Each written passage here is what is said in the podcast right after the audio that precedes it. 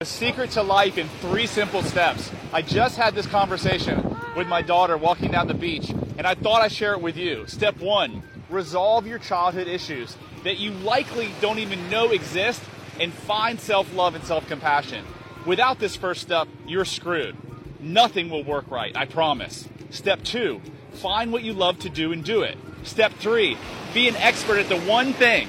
Don't chase countless things, as very few people can be good at more than one thing. If you do those three things, everything will fall into place in your life relationships, health, financial freedom, and ultimate joy. Love heals all. Short Cast Club